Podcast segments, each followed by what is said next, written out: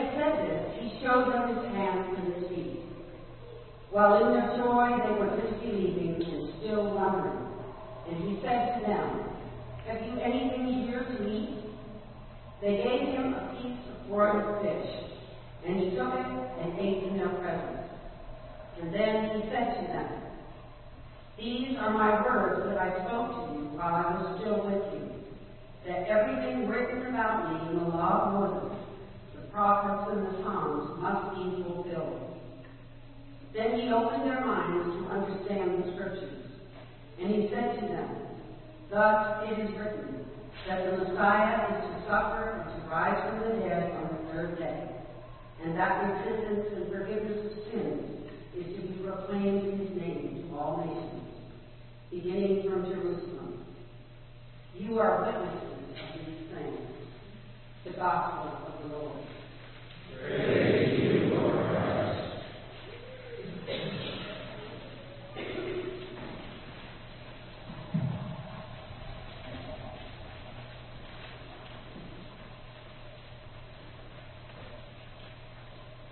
In the name of the Holy Trinity, one God. Amen.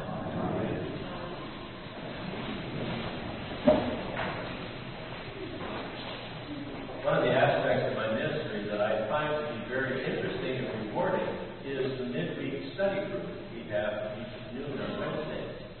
And we've been uh, spending more than a year in the Gospel of John, and we finished it Wednesday. I think uh, there was a silent roar that went up.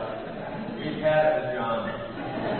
But, but it is, it was an amazing study, really.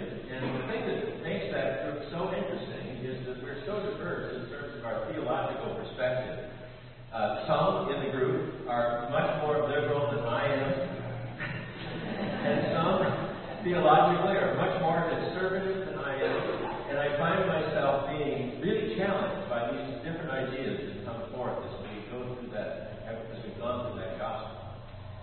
It's uh, also an interesting thing that as we read the scriptures, and especially as we read the gospels, I find myself, and I've noticed in, in this class, others as well, struggling with uh, every now and then wondering, did it really happen that way? Is that really the way it was? And then, of course, there's the question as we read that, was that something that was written specifically for those who were to receive that gospel? So it had a particular intention in the way it was written. And then, as all of us, I think, uh, struggle trying to connect what we hear in the gospel readings with our Christian life. So it's, it's those three things that seem to come up uh, again and again. But I think we can get really bogged down in uh, trying to figure out if what we hear in the Gospels really happened that way. It's like uh, trying to find the facts associated with the event and missing the truth that's being communicated by the Scripture. Now, this is not a new problem. Uh, in fact, I think it's probably reflected in some of the scholarship that's gone over, gone, gone on over a number of centuries now. Uh, you probably are aware of a group called uh, the Jesus Seminar, and they are a group of scholars that are uh, a part of the third quest of the historical Jesus. The first quest was uh, recorded by and was the work of Albert Schweitzer. He went back and looked at uh, scholarship of the 18th and 19th century in an attempt to get at who the historical Jesus was. The second quest uh, was not very notable. It was done in the 1950s and 60s. But the third quest has been spectacular, in part because the scholars who lead that uh, third quest have a, a better idea of how to use media. Uh, you recall, if you haven't, if you don't connect with this, uh, you might connect with how they decide what Jesus may have actually said or did not say, because they will come together periodically, they used to, and vote by uh, casting a either I think it's a black or a red ball, indicating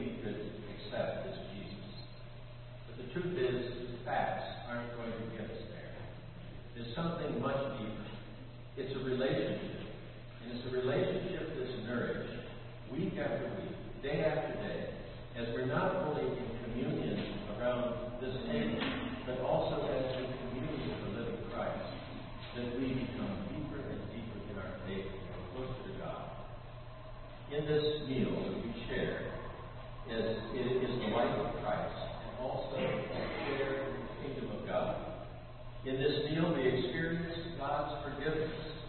And God welcomes us to God's table not because of anything that we don't do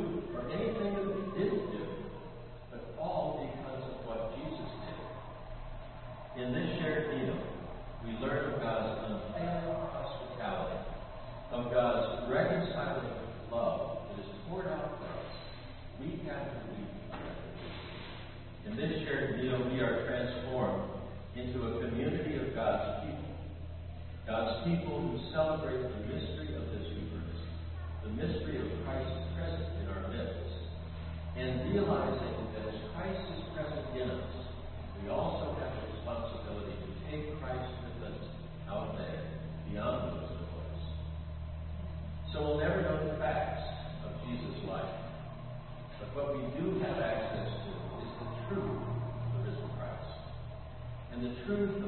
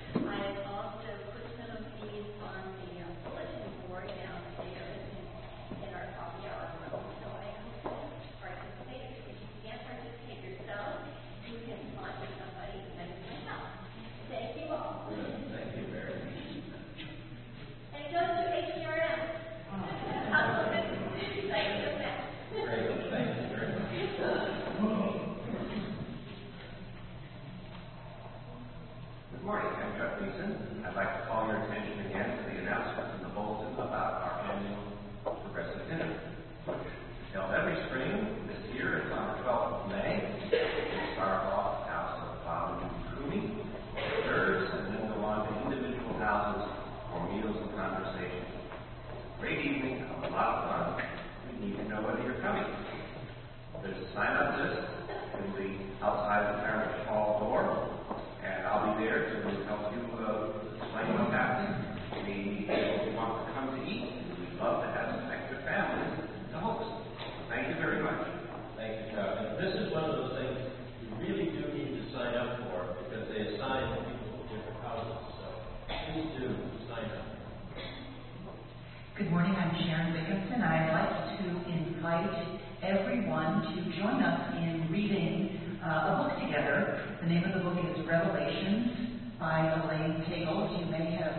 seen it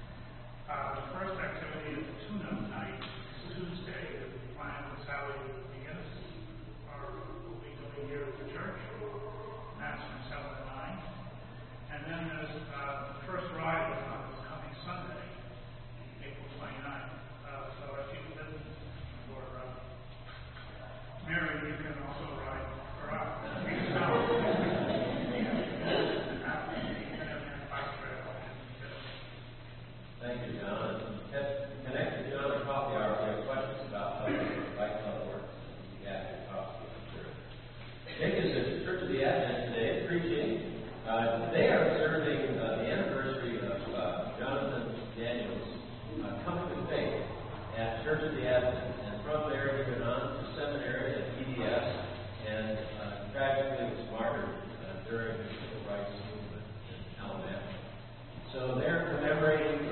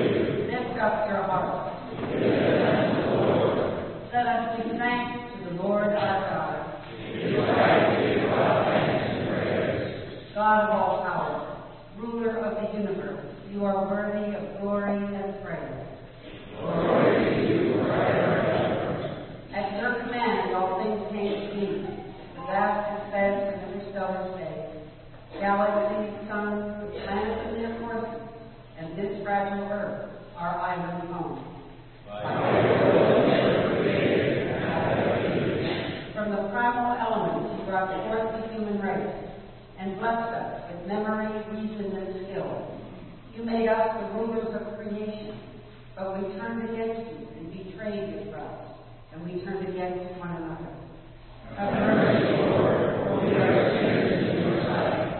Again and again you called us to return. Through prophets and sages you revealed the righteous law. And in the fullness of time, you sent your only Son, born of a woman, to fulfill your law, to open for us the way of freedom and peace.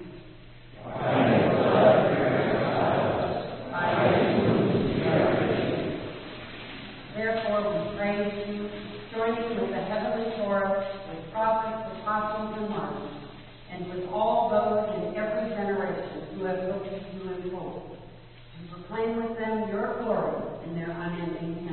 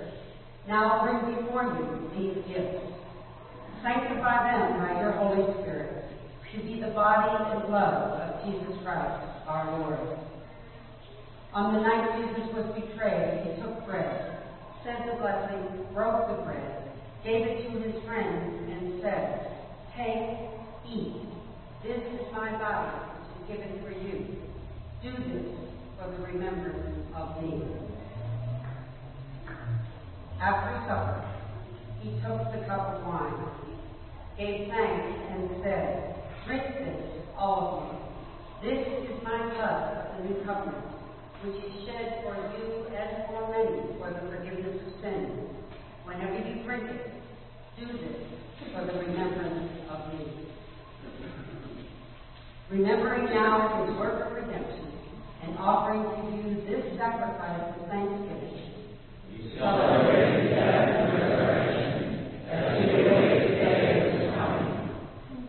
Lord God of our ancestors, God of Abraham and Sarah, Isaac and Rebekah, Jacob, Leah and Rachel, God and Father of our Lord Jesus Christ, open our eyes to see your hand at work in the world about us. Deliver us from the presumption of coming to this table for souls only and not for strength, for pardon only and not for renewal. Let the grace of this holy communion make us one body, one spirit in Christ, that we may worthily serve the Lord in his name.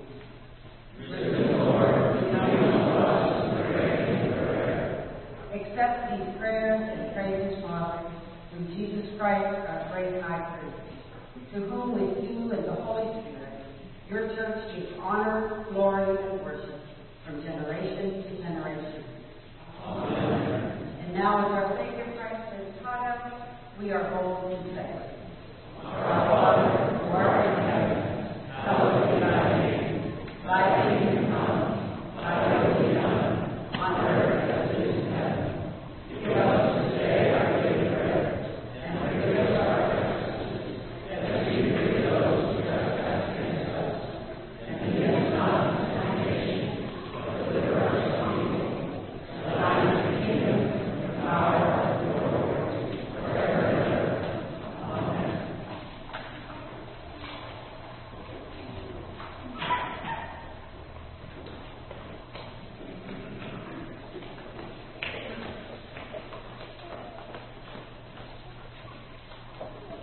Hallelujah, Christ our Passover is sacrificed for us.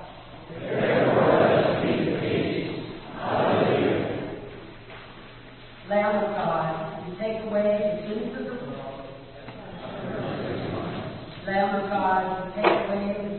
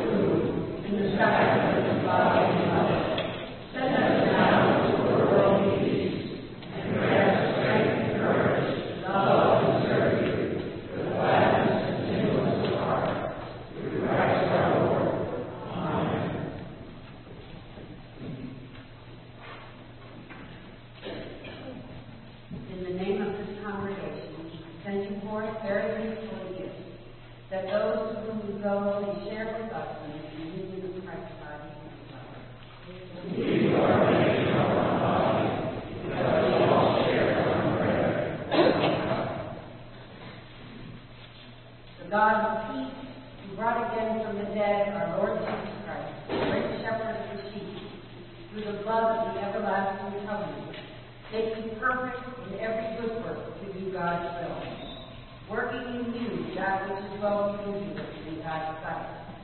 And the blessing of God, Father, and Son, and the Holy Spirit